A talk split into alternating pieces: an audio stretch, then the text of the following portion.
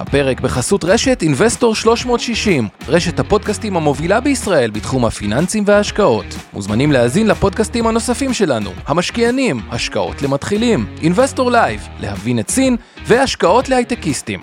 הופק ונערך על ידי שמה, פודקאסטים ויצירות סאונד. השקעות למתחילים. אבנר סטפאק ועומר רבינוביץ' עוזרים לכם בצעדים הראשונים בעולם ההשקעות.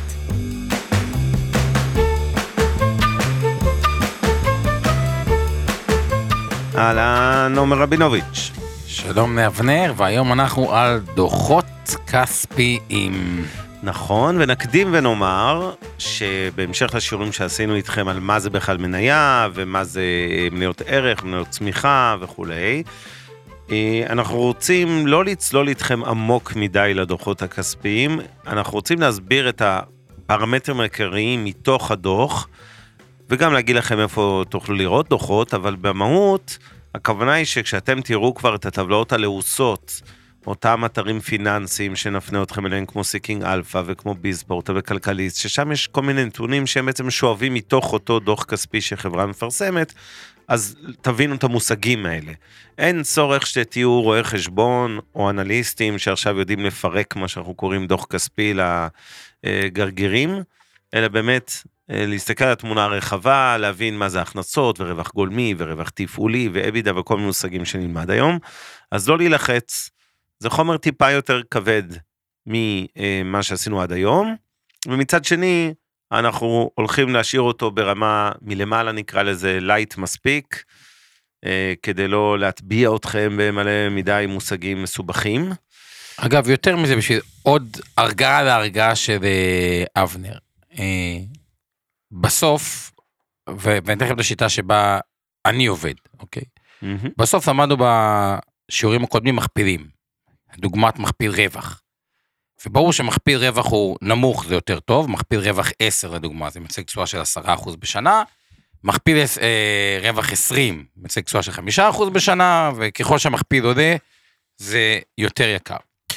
אז כלומר, אנחנו מכירים את החברה, ובואו נבחר חברה קטנה היום בתור דוגמה, ניקח ככה, שחברה קטנה... שתי חברות קטנות, אחת ישראלית קוראים לה פוקס, חברת ה... אופנה, שאתם מכירים, עם כל המותגים שהיא מייבאת ומייצרת בעצמה, וניקח גם במקביל את הדוגמה האמריקאית של חברה יותר קטנה, שנקראת אפל, היא עושה מכשירי טלפון, אם אני לא טועה, סלולרי, משהו כזה, יש איזה, מה נקרא, אי משהו? אי, כן. כן, זהו, זה עם האי. אי, כן, תפוח משהו. כן, בול, עם הביס הזה של הכל. כן. בקיצור, אז אנחנו נדגים על שתי החברות האלה, כדי שיהיה לכם גם דוגמה מישראל, וגם חברה גלובלית, אמריקאית בבסיס.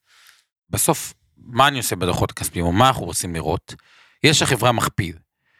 אנחנו רוצים להבין האם המכפיל הזה, רווח המסוים, מכפיל רווח, מכפיל מחירות, מכפיל EBITDA שדיברנו, ובואו נלך הכי פשוט, מכפיל רווח. אנחנו בסך הכל רוצים לבדוק האם המכפיל הוא אמין.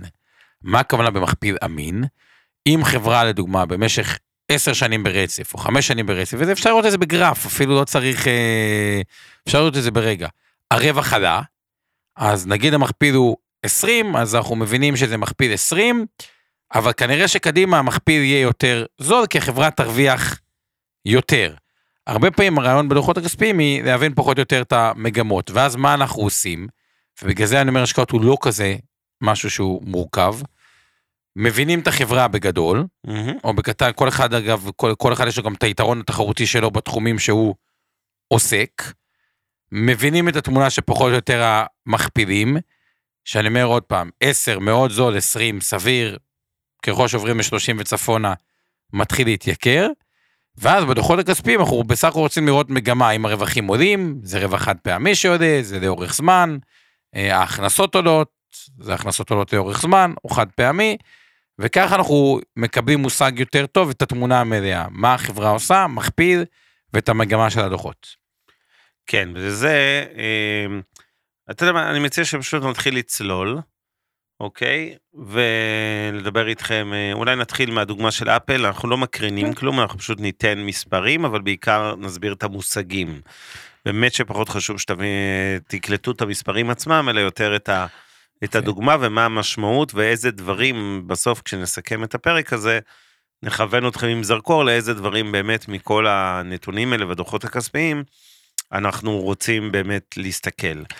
אבל אני אתחיל רגע לפני אפל רק בהסבר כללי. כשאנחנו אומרים דוחות כספיים של חברה, במהות יש שלושה עיקריים, יש קצת יותר, אבל שלושה שהם החשובים. אחד זה מה שאנחנו קוראים דוח רווח והפסד, זה כנראה הדוח הכי חשוב, בו אנחנו נתמקד גם היום, ודוח רווח והפסד מראה בעצם בכל תקופה, לא משנה אם זה רבעון, כלומר 3 חודשים, או שנה מלאה, אוקיי? 12 חודשים האחרונים, או לתדיוק 4 הרבעונים האחרונים, זה יכול להיות שנה קלנדרית, כמו 22, זה יכול להיות שנה של 4 הרבעונים שנגמרו לדוגמה ב-30/3/23, זה פחות חשוב, ובו בעצם אנחנו רואים בדוח רווח והפסד, אנחנו נראה הכנסות של החברה, הוצאות של החברה, ואת הרווח של החברה, ועוד מעט נעשה זומין לכל המושגים. הדוח השני, קוראים לו מאזן, מאזן בעצם בא ומציג את כל הנכסים של החברה, ואת כל ההתחייבויות של החברה, וקוראים לו מאזן, מאחר ושני הצדדים מאוזנים, יש נכסים בצד אחד, התחייבויות ועוד הון עצמי, זה נקרא של החברה, זה הצד השני וזה מאוזן. להיום פחות חשוב לנו שתדעו מה זה מאזן, יש שם קצת נתונים שנרחיב אליהם אולי בהמשך, אם נגיע לזה, אבל לא היום, שיכולים לעניין. צריך מה שחשוב לי להסביר, מאזן הוא צילום מצב ליום מסוים, נניח 31 לדצמבר 22, אוקיי? זה מאזן. והכי פשוט מאזן, תסתכלו על המאזן שלכם, כמה אתם שווים בצד הנכסים, כמה חובות יש לכם, ומה יש לכם דירה, משכנתה, השקעות, אז הנכסים זה הדירה וההשקעות, נגיד 3 מיליון שקל, ויש לכם משכנתה של 1,000,000 שקלים, אז הנכסים פחות ההתחייבויות, 3 פחות 1 זה ההון עצמי, אותו דבר, כמו שיש לבן אדם פרטי, יש לחברה, זה המאזן. והדוח השלישי, וקצת פחות חשוב משני אלה, מדוח הפסד וממאזן, זה דוח התזרים, דוח תזרים המזומנים, בוודאי אליו לא ניכנס גם לא בהמשך, הוא באמת מורכב יותר ומקצועי, אבל בגדול יש פער מסוים בין דוח הפסד לדוח התזרים. התזרים בודק תכלס כמה כסף נכנס ויצא לחשבונות הבנק של החברה בתחומים שונים. חלק זה מהפעילות השוטפת של החברה, מזה שלמשל פוקס קונה בגדים, אז היא מייצרת בסין, היא משלמת לסין עם X על הייצור, מוכרת, משלמת עוד Y על המשלוח, ובסוף מוכרת את זה בסניפים שלה בישראל ב-Z, ויש לה איזשהו רווח מזה, נכון? אז זה התזרים, היא שילמה X, הוציאה Y וכו'. דוח רווח והפסד הוא טיפה יותר מורכב, הוא לא בודק רק את המזומן, את התנועות של המזומן, אלא בודק את ההוצאות וההכנסות העקרוניות. לדוגמה, אם אני עכשיו התחייבתי לעשות קמפיין פרסום בקשת רשת ולא משנה מה, ב10 מיליון שקל בשנה הקרובה, אוקיי? אז אני כבר לצורך העניין, גם אם עוד לא שילמתי, כי אני אשלם להם שוטף פלוס 90 או שוטף פלוס 360, אבל לצורך העניין נניח שאנחנו עכשיו מסכמים דוח רווח והפסד של שנת 22, יכול להיות שאנחנו במהות פרסמנו ב10 מיליון שקל, אבל תזרימית שילמנו רק 7 מיליון, ועוד 3 מיליון ישולמו בעתיד בשנה העוקבת. מבחינת הדוח רווח והפסד, אנחנו הוצאנו 10 מיליון, גם אם מהבנק יצא רק 7 מתוכם, אוקיי? זה 7 מתוכם. זה במהות ההבדל בין דוח רווח והפסד לדוח תזרים, אבל שוב, אם נחזור לנקודת ההתחלה, מה שחשוב לכם לצאת מהפרק הזה, זה הדוח רווח והפסד, ועכשיו נעשה זומין לדוח הזה, עם הדגמות על אפל ועל פוקס. אז בואו נתחיל. אני אגיד לכם איך אני מתחיל מבחש, אני מסתכל על מניה. כן. אני בא מכריז, במקרה הזה אני אשתמש באתר Seeking Alpha, אבל זה נכון לגבי כל Seeking Alpha צריך לתן עליו כמה מילים, מה זה האתר הזה? Seeking Alpha, אתר של מניות, כמו שיש יאו פייננס, כמו שיש כל מיני אתרים, אני פשוט התרגלתי לעבוד עם ה-Seeking... ומה הוא נותן האתר הזה? הוא נותן את הגרף של המניה, הוא נותן את הדוחות כספיים של המניה, הוא נותן קצת מכפילים, הוא בעצם נועס את כל הדברים של הדוחות בצורה ויזואלית מאוד. כן, זה בדיוק, חשוב להדגיש, זה לא נותן סתם את הדוח שהוא מסמך משפטי כבד ומעייף וחשבונאי, אלא בעצם נועס עבורכם, מוציא את הנתונים העיקריים שעוד רגע נדגיש אותם, ומגיש לכם את טבלאות פשוטות להבנה.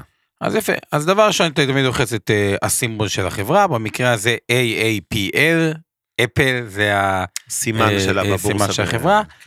אני אוהב בשביל לקבל את ההקשר, נשים גרף של 10 שנים אחרונות, במקרה הזה אפל נסחרה לפני 10 שנים ב$14, היום היא נסחרת ב$187, זה אומר שמי ש... פי 13.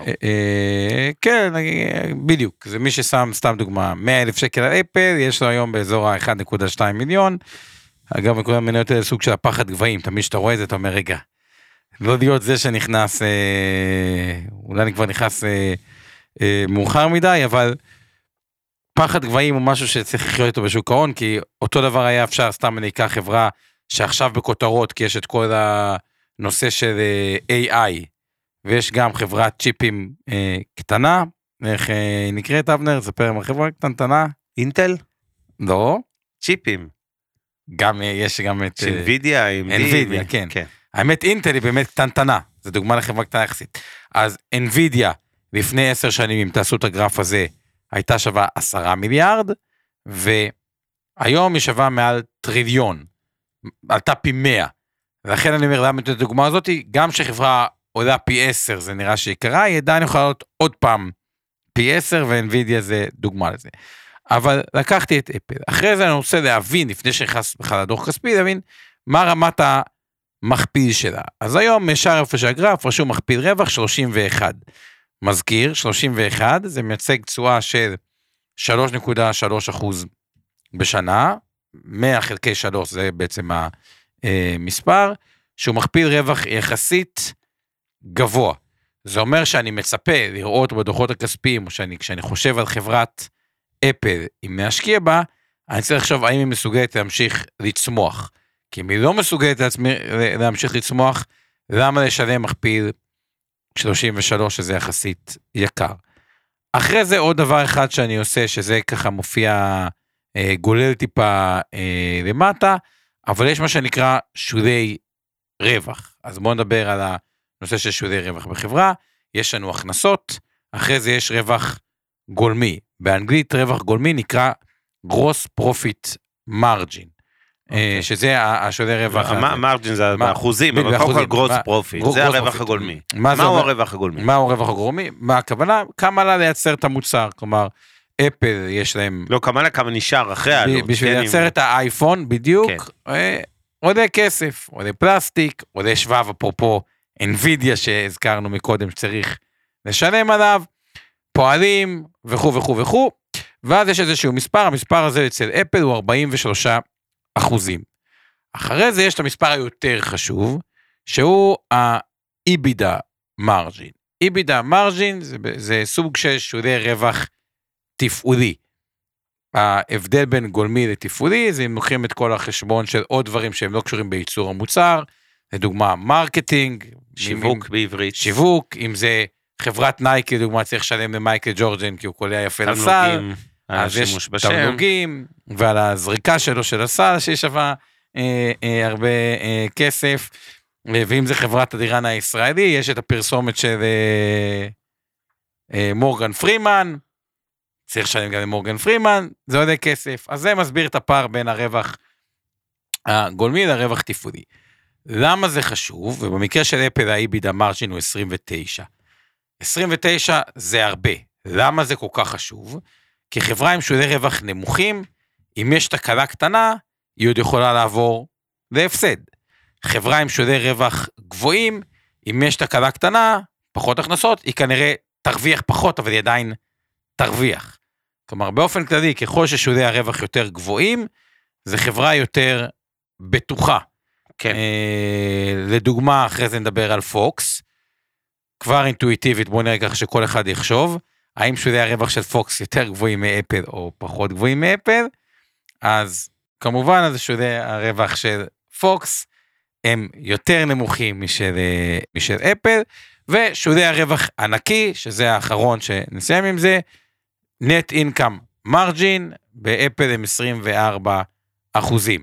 למה אני אומר רק את כל הדבר הזה, ואז אבנר תיתן את האינפוט שלך, כדי להבין עד כמה החברה היא בריאה, ועד כמה יכולה לספוג טיפה ירידה בהכנסות, ועדיין נשאר רווחית. אוקיי, אז אני אקח את הדוגמה רגע של אפל, ואחרי זה נעבור לחברה הישראלית פוקס, ואני קורא לכם מתוך דוחות של מה שהם קוראים השנה הפיסקלית, השנה של אפל שהסתיימה בסוף ספטמבר 22, זה סתם להדגמה, אין לזה משמעות, ואנחנו נדבר בכוונה, נדבר היברידית, כמו שמעתם פה מושגים בעברית ובאנגלית, כדי שתבינו את המושגים. אז השורה העליונה, מה שאנחנו קוראים הטופ ליין, זה בדרך כלל סיילס או רבניוז, אוקיי? סיילס זה מחירות, רבניוז הכנסות, במקרה של אפל זה נקרא סיילס, יש להם שני סוגי מוצרים ושירותים, זאת אומרת, יש להם מוצרים ויש שירותים, אז ההכנסות ממוצרים, שזה החומרה, זה אותם מחשבים, אייפונים וכולי, הסתכמו באותה שנה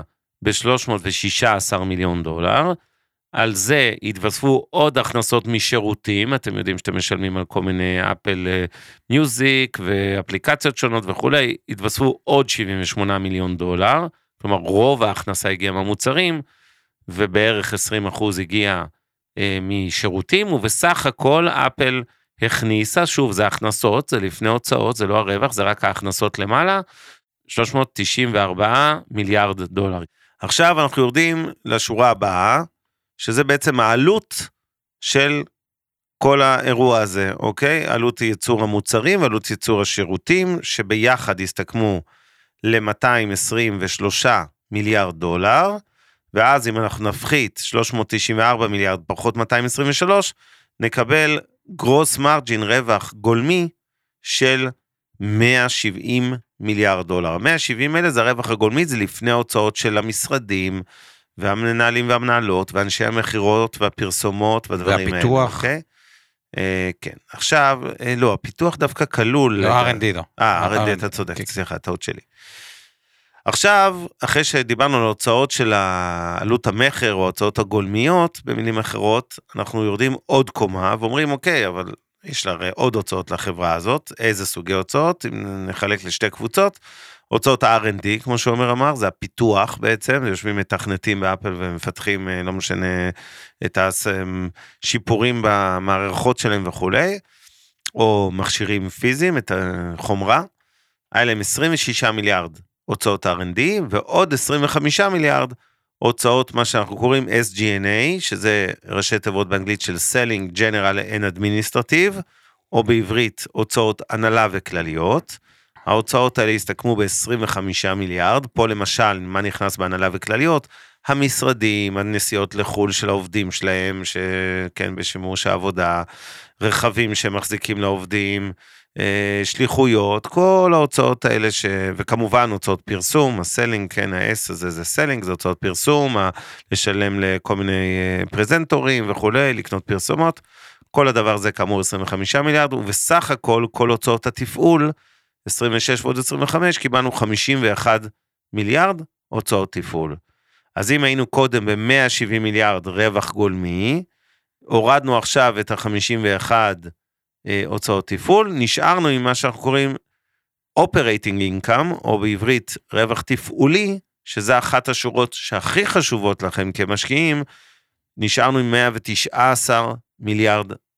זה הרווח התפעולי, זה אחד המדדים הכי חשובים, כשאתם באים לבחור מניה להשקיע בה, זה לראות כמה הרווח הזה, ואיך הוא משתנה עם הזמן, אם הוא מגמת עלייה או חלילה הפוך, אם רק ניקח את הדוגמה של אפל, 3 שנים ברוורס, הרווח התפעולי הזה היה $66 מיליארד, שנה לאחר מכן הוא עלה ל$109 מיליארד, ובשנה האחרונה הוא עלה מ-109 ל-119 מיליארד, כלומר, עדיין רואים עלייה, אבל התמתנות בעלייה, זה כבר לא גדל בקצבים שהיה קודם. כן, באיזה אתר אתה רק שכולם מכירים אתה... אני פשוט מול הדוח של אפל הרשמי, שאפשר להוריד אותו גם באתר של חברת אפל, וגם בהרבה מאוד אתרים אחרים, תעשו פשוט בגוגל, Financial Reports, אפל, אתם תגיעו לאותו עמוד שאני עכשיו מקריא ממנו. יפה, אז שתי הערות רק לגבי מה שאבנר אמר, אחד באתרים, הרבה פעמים רואים מגמה יותר ארוכה, אני הרבה פעמים אוהב להסתכל מגמה 5 שנים או 10 שנים, כי אתם רוצים לראות מה שאבנר אמר פה, זה נראה ממש טוב,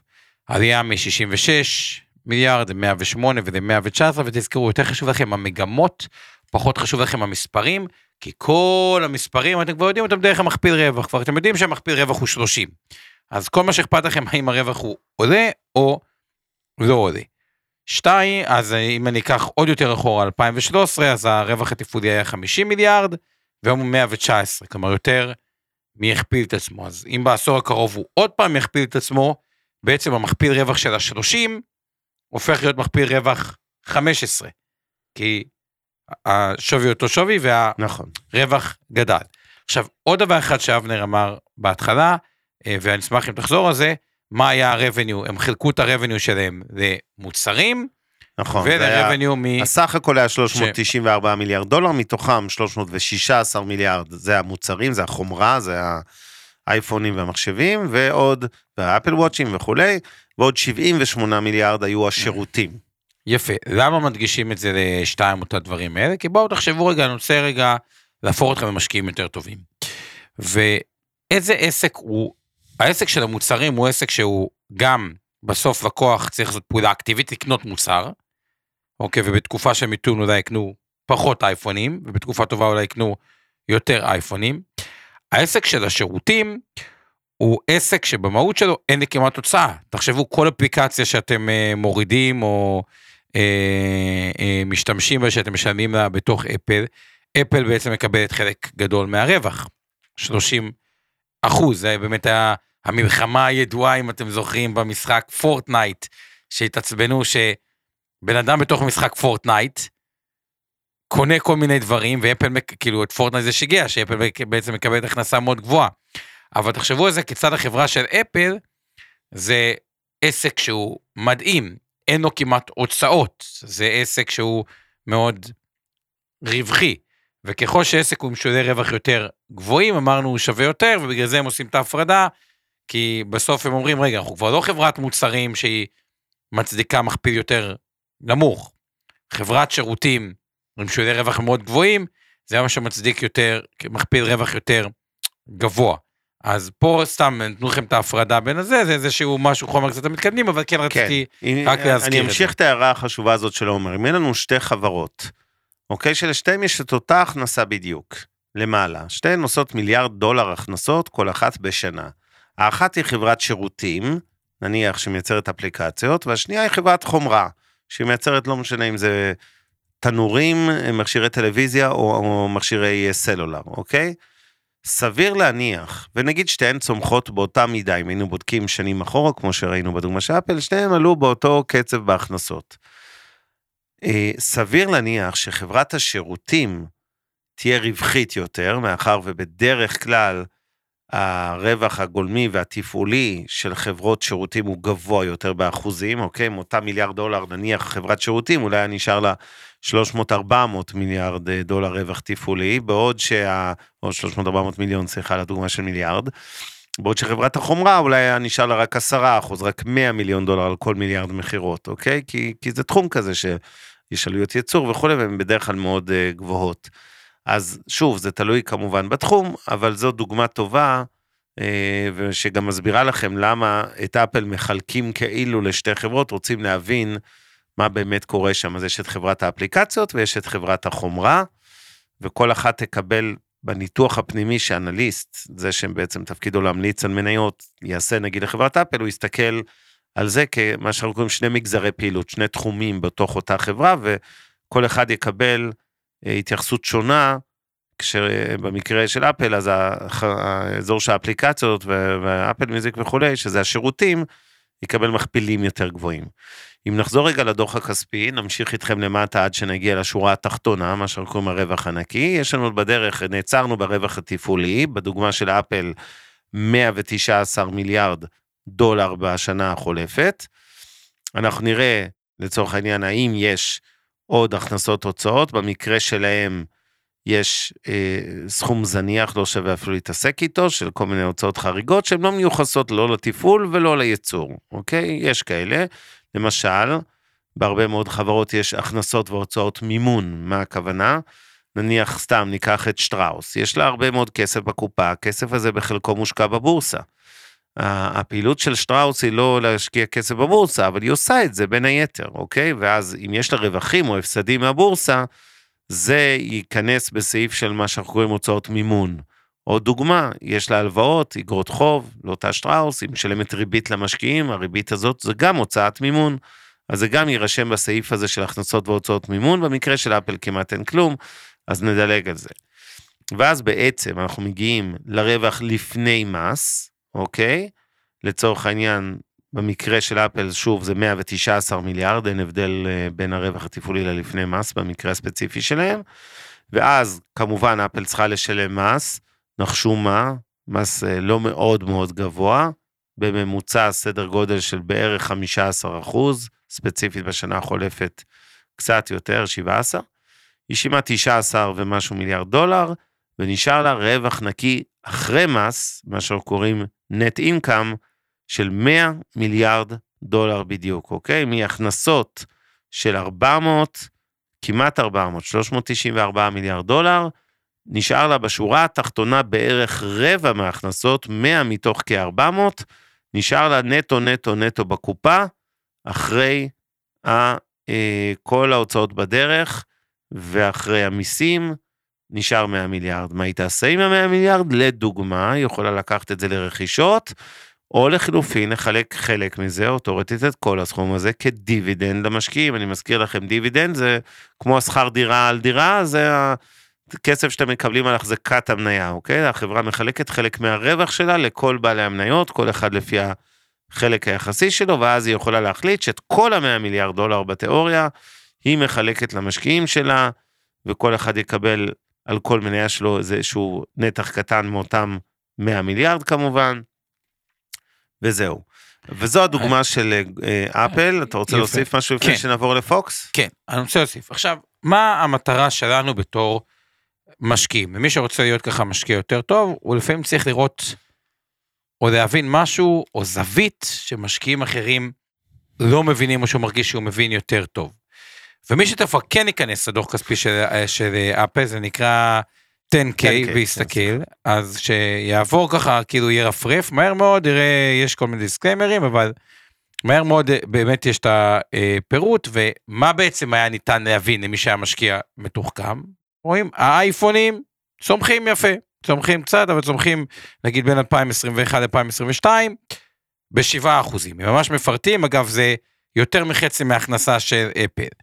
עמק, צמח ב14%, אפשר גם תשווה ל-2020, אבל אני אקצר את הזמנים. האייפד, לא כל כך צמח, אפילו ירד ב8%. יש את כל ה-wearable שלהם, של ה-accessories, צמח ב7%. אבל מה אנחנו רואים? אנחנו רואים שה-services צמח, גם בין 2020 ל-2021, ב27%, השנה הוא צמח ב14%. וכביכול, מה היה ניתן לזהות אולי באפל, למי שככה הבין את העסק יותר לעומק שאחרים לא הבינו, שבאמת הם אומרים, הגרוס מרג'ין, שולי הרווח של הסרוויסז, הם עלו מ-66% ב-2020 ל-71%, זאת אומרת שכמעט כל הגידול בסרוויס, יורד לשורת הרווח הגולמי והרווח התפעולי, ואז בן אדם אומר, טוב, זה בעצם, אם החברה היא כבר לא חברת מוצרים, היא חברה שחלק יותר גדול זה שירותים, והשירותים זה רמת רווחיות מאוד גבוהה, ומי שקצת מכיר חובבי אפל או אייפון, וזה אומר רגע, כל מי שיש לו אייפון, סביר להניח שהמחשב הבא שלו יהיה, הסלולר, גם אייפון. זה אומר שאת הסרוויסס הוא ימשיך לצרוך גם אייפון, ואנחנו עוברים לעולם שהוא הרבה יותר מבוסס על אפליקציות, זאת אומרת שאת כל האפליקציות שהוא צורך והסרוויסים, זה גם יהיה אייפון, וזה רק ילך ויתחזק, כי זה עולם עם קישוריות, שמחברים את חשבון הבנק, הפקדונות, הכל.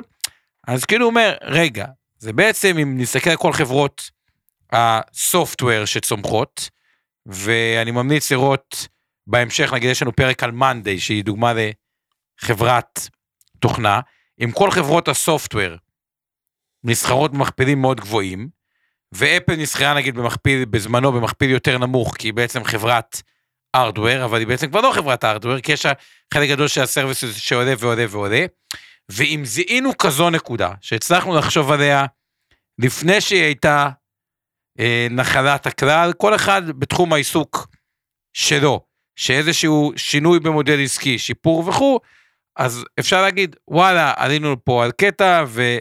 להרגיש מאוד מאוד בנוח עם ההשקעה, יש פה סיפור, אם זיהינו אותו קצת לפני השוק, אז בכלל, כשהשוק יבין את זה, אנחנו נהיה על הגל, אז בחברה כמו אפל קצת קשה לזהות את זה לפני כולם, כי מאוד מסוכרת, אבל תיקחו את זה לחברות אחרות, ואגב, גם שסתם, צרכן, אני נגיד אין לי אפל, מי שצרכן של אפל, ומבין את הסטיקינס של אפל, וראה שהוא משתמש יותר באפליקציות, ואיכשהו הבין את זה, אז גם אחד להרוויח מזה כסף טוב, אבל כל מה שבאתי להראות פה, זה הסוד, הוא להבין משהו בחברה, שהבנתם אותו ברמת האינטואיציה, אתם רואים אותו ברמת המספרים, ולא כולם הבינו אותו. אוקיי, אז עכשיו ברשותכם אנחנו נעבור לדוגמה ישראלית של חברת האופנה פוקס, נעבור איתכם בזריזות על המספרים העיקריים מדוחות שנת 22, נזכיר שדוחות כספיים בישראל, את הדוח המלא, לא הניתוח הלעוס והמוכן כבר למאכל שלו, אתם יכולים למצוא באתר הבורסה, או לתדיוק אתר מאיה של הבורסה, זה maya.co.il, ששם יש את כל ה-500 פלוס חברות בבורסה בתל אביב, לכל אחת יש אזור משלה, עם כל הדוחות הכספיים, ויש לנו גם, נדבר על זה טיפה, מצגת למשקיעים, שהיא קצת לועסת לכם באמת הנתונים העיקריים, לתוך משהו שהוא קצת יותר אכיל וקרי לאנשים שלא עוסקים בתחום, אבל נתחיל שוב מהדוח הכספי, כמובן אני אציין גם שבאתרים הפיננסיים כמו כלכליסט, ביזפורט, דה מרקר, גלובס, פנדר וכו', אתם תמצאו ברובם הרבה מהנתונים מתוך הדוחות כספיים כבר, נקרא לזה, מופיעים בטבלאות מרוכזות, בלי שצריך לקרוא עכשיו עשרות עמודים ולנתח את המספרים ואת הדוחות, אתם יכולים לקבל כבר הרבה מאוד חומר מוכן. אבל אם ניקח את חברת פוקס... עזרת סיכון קטנה? כי זו חברה ישראלית. כן, שכמובן אנחנו נותנים אותה רק לצרכי לימוד פיננסי, זה לא המלצה לגעת במניה, גם לא באפל אגב, לא המלצה הפוך, להימנע מהשקעה, זה בסך הכל הדגמה, צאו מנקודת הנחה שאנחנו מחזיקים את מניות חברת פוקס, הן במיטב וקופות הגמל, ההשתלמות הפנסיה, קרנות הנאמנות, תעודות הסל ותיקי ההשקעות שאנחנו מנהלים, ו-Investor 360 בתיקי ההשקעות וקרנות הנאמנות שהיא מנהלת, כך שיש לנו לכאורה אינטרס, אבל בכנות כמו שאתם תבינו מיד, אנחנו לא באמת מחפשים לקדם מניה כזו או אחרת, אלא פשוט להשתמש בדוחות פשוטים של מותגים מוכרים, כדי להסביר את הפואנטה. וגם בספציפית באפל, גם אם היינו רוצים, אין לנו השפעה. אין לנו יכולת להשפיע. אני מכריז מחר חרם, אני מפסיק לקנות מכשירים שלה, המניה קורסת בלפחות 80%.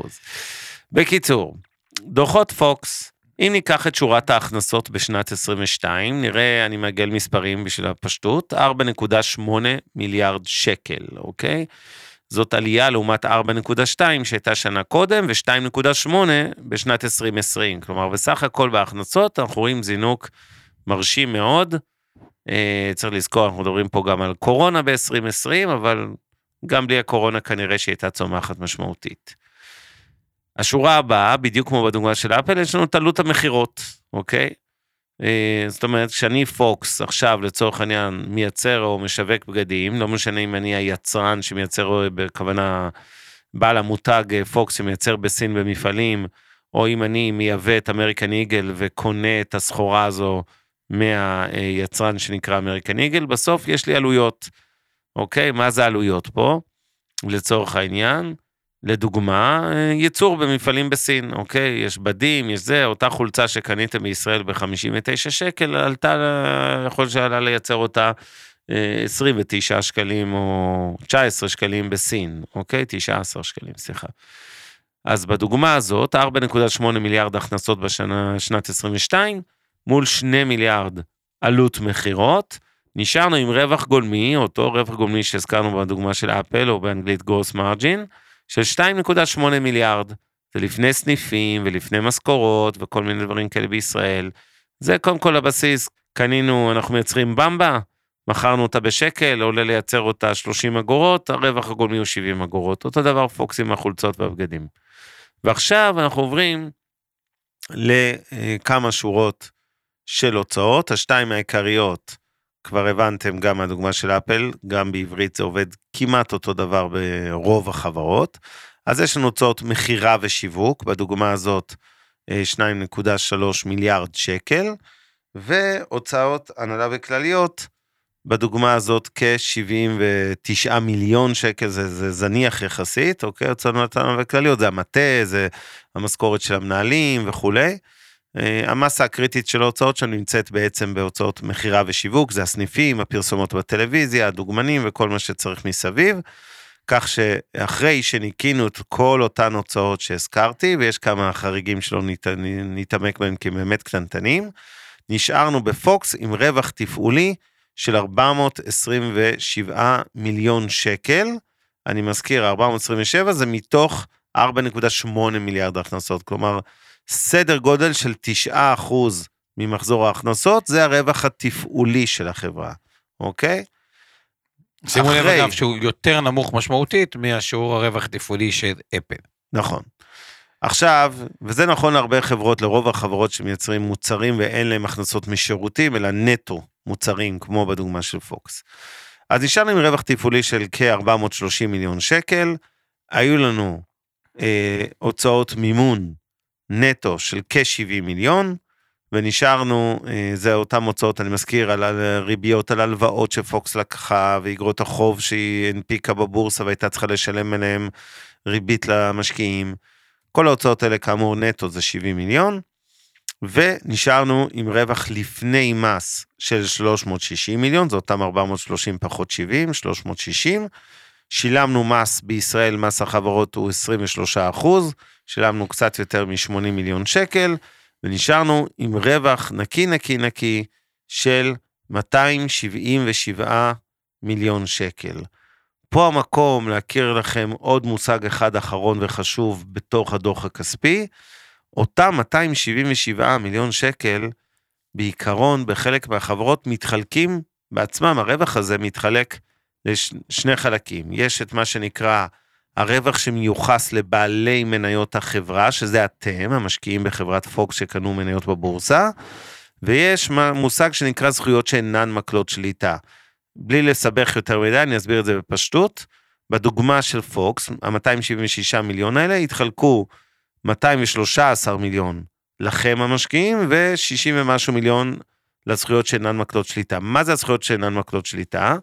נניח שלפוקס יש כל מיני שותפים בחלק מהחברות של הקבוצה, אוקיי, יכול להיות שיש להם חברה שמחזיקים 70% ומישהו אחר 30% וחברה אחרת שמחזיקים 90% והשותף מחזיק 10%, לוקחים את כל השותפים האלה, איזה חלק מכל הרווח של פוקס שייך להם, אוקיי, וזה אותם 63 מיליון שקלים, כך שמה שבאמת באמת מעניין אתכם בסוף, זה הרווח הנקי המיוחס לבעלי מניות החברה, והוא במקרה הזה 213 מיליון שקל, אגב ירד מול שנת 21 זה היה 300 מיליון בערך, אבל בשלוש שנים האלה הוא נע בין 200 ל-300 מיליון, בסך הכל רווח מכובד, בטח לחברה ישראלית. אגב, נחדד טיפה את מה שאבנר אמר, כי זה חשוב, שואלים אותי, רגע, למה כבר לא אומרים, ישירות הרווח שמיוחס לבעלי המניות? אז החשבונאות אומרת, כל חברה שאתה מחזיק מעל 50%, אתה כבר מייחס את ההכנסות לסך ההכנסות שלה, ואז יש את ההפרדה. מי שלא מכיר, פוקס היא גם פוקס, שיש לה 211 חנויות פוקס היום, אבל היא גם אמריקן איגל, היא גם מנגו, היא גם דלין ועוד דברים, וכנראה שיש שותפים, אז זה רק נובע. כן. אגב, לא בכל חברה ציבורית תמצאו את הפיצול הזה, יש חברות שאין שותפים למטה שם בכל מיני חברות בנות. אוקיי, ואז לצורך העניין, הרווח ענקי של החברה זהה גם לרווח של בעלי המניות של החברה, וזה קורה בלא מעט חברות, אבל ברוב כן יש איזשהו פער ביניהם. יפה, עכשיו בואו נראה מה אנחנו יכולים ללמוד מכל הדבר הזה. אז ראשית אני מזכיר בהתחלה, קודם כל אנחנו צריכים לשאול את עצמנו תמיד, באיזה מכפיל פוקס נסחרת, כדי שיהיה לנו יותר הבנה. אז סתם אם אמרנו שפוקס שווה כ-4 מיליארד, והרווח הוא כ-200 מיליון, כן. אוקיי? אז זה מכפיל בערך... קרוב ל-20. 4 מיליארד. ואז אנחנו צריכים לשאול את עצמנו, אוקיי, הבנתי שפוקס נסחרת במכפיל 20, שזה מצא כ-5% בשנה. האם זה מכפיל זול או יקר? לא, קודם כל, האם היא, בשביל לקבוע, האם מכפיל זול או יקר, מה שאבנר אומר, צריך לחשוב חשיבה, האם ההכנסות שלה יצמחו בעתיד, או יקטנו בעתיד. ולא פחות חשוב, זה האם הרווח שלה יצמח בעתיד, כי יכול להיות שההכנסות יצמחו בחברה. האם ההכנסות והרווח כמובן. והרווח ייפגע. אנחנו יודעים שכשיש תחרות, אוקיי? הרבה פעמים, או שינויים בלמשל דולר ואירו, אתם יכולים להבין שמישהו יבואן, וצריך בסוף לשלם, לא משנה באיזה מטבע, נניח אם זה דולר או אירו, או המטבע הסיני, אוקיי? הוא צריך לשלם לספקים בחול, כי הוא יבואן. אם עכשיו הדולר מתחזק, לדוגמה או האירו, המטבע שבו הוא משלם, ובמקום 3 שקלים, סתנו בזה 4 שקלים, אז ברור לכם שהוא ירוויח הרבה פחות, נכון? כי הוא צריך לשלם לספקים שלו בשקלים הרבה יותר, זה אומנם אותו סכום נניח 100 מיליון דולר, אבל 100 מיליון דולר האלה כבר לא 300 מיליון שקל, אלא הם 400 מיליון שקל, ואכן היבואן, כשהמטבעות עולים מול השקל, מתחזקים מול השקל, אז בעצם אותו יבואן מפסיד מזה. אז יכול להיות שלצורך הדוגמה, חברה כזו או אחרת תעלה בהכנסות, אבל הרווח שלה למרות זאת יקטן. זה דוגמה, זה הסבר אחד למה. הסבר שני, לדוגמה, יכול להיות תחרות פרועה בענף מסוים, נניח אנחנו מדברים על כניסת קרפור לישראל, להתחרות בכל הרמי לוי שופרסל וכו', אנחנו יחסית בשלב מוקדם של הכניסה הזאת, קשה לדעת אם באמת הם יצליחו להוריד פה את יוקר המחיה ולהוזיל מחירים, אבל בוא נגיד לדוגמה שזה, אם מתפתחת תחרות אגרסיבית על מחיר, אז תבין שגם ההכנסות ירדו, נכון? כי הם יקבלו פחות הכנסות על אותם מוצרים, ועוד יותר מזה, הרווח ירד, נכון? כי העלות של לייצר את המוצרים, או לקנות אותם, לייבא אותם מחול, לא השתנתה. מה שהשתנה זה רק באיזה מחיר מוכרים אותם בישראל. לכן גם תחרות עלולה להשפיע על רווח. יפה, אז בואו נתחיל מהבייסיק, ואני אקח את מה שאבנר אמר, וננסה לתכלל את זה רגע. אז אנחנו אומרים ככה, האם בכלל לפוקס יש יתרון תחרותי, על פניו זה מחירות? אז התשובה היא, בואו נחשוב על הנושא הזה. איזשהו יתרון תחרותי יש להם, כי תחשבו על כשהם מחזיקים גם את פוקס, גם את אמריקן איגל, גם את מנגו, גם את ינגה, רובי ביי, זלין, ועוד כל מיני מותגים, שילב וכו', האם ניתן לפתוח קניון, או בחיות קניון, בלי שפוקס נמצאים, בלי שקבוצת פוקס נמצאים שם, כנראה שלא כל כך, זה אומר שמול הקניונים, הקניון צריך אותם, מקווה הם גם צריכים את הקניון, אבל כנראה שהם יקבלו קצת מקומים יותר טובים, כנראה שהם יקבלו קצת מחירים יותר טובים, וכו', שזה איזשהו יתרון תחרותי ויתרון לגודל. מצד שני, מה שאבנר אמר לגבי הטווח הקצר, תזכרו גם שוק ההון לפעמים ציפיות על הטווח הקצר וזה משתנה, ככל שהשקל יותר חזק, זה טוב לפוקס, וככל שהשקל נחלש, זה רע לפוקס, וכוח הקנייה בארץ, נגיד, ככל שיש יותר ריביות שעולות ומינופים ומשקע, וזה מכביד, ועכשיו הצרכן יכול להוציא פחות, יותר קל, כנראה שאתה משקע, אתה צריך להמשיך להחזיר, אבל אפשר לחכות עם איזושהי קנייה כזו או אחרת, ואז לוקחים את כל הדבר הזה, מתכללים, מוסיפים אותו למכפיל הנוכחי, ומחליטים, וואלה, מעניין או לא מעניין.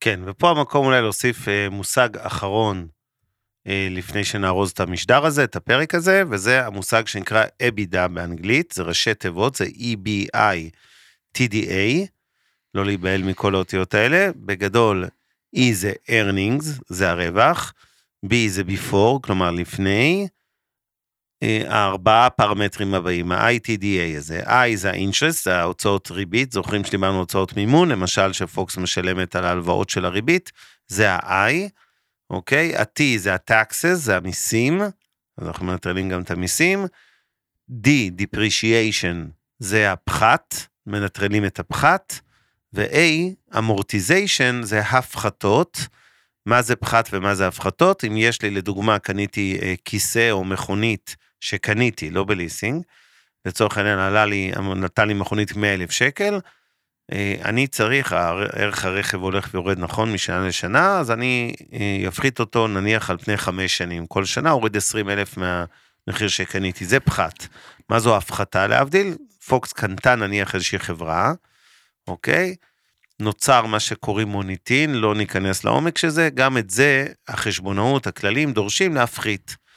ואז כל הדברים האלה משפיעים לכם על הרווח הנקי, וכדי לנטרל את זה ולהראות איזשהו רווח מייצג, אנחנו מנסים לחשב את ה-EBITDA, הרבה פעמים כאמור, אתם לא תצטרכו לחשב אותה, אתם תמצאו אותה לבד כנתון כבר מחושב עבורכם, וה-EBITDA זה בעצם סוג של רווח תפעולי המנורמל, אוקיי? כשמורידים ממנו כל מיני דברים שהם נקרא לזה רעש, שעושה לכם בלגן בראש לגבי החברה, רוצים לראות תכלס כמה החברה הזו, איזה קצב היא מרוויחה רווח תפעולי אמיתי אמיתי, בלי כל הדברים שהזכרתי קודם, ה-ITD ו-A, זה EBITDA, זה אחד הפרמטרים הכי חשובים למשקיעים, אז כמו שאנחנו עושים מכפיל על הרווח הנקי אחרי מס, אנחנו רוצים גם לראות הרבה פעמים את מכפיל ה-EBITDA שלה, זה אותו שווי שוק, חלקי הרווח התפעולי המנורמל הזה, ה-EBITDA.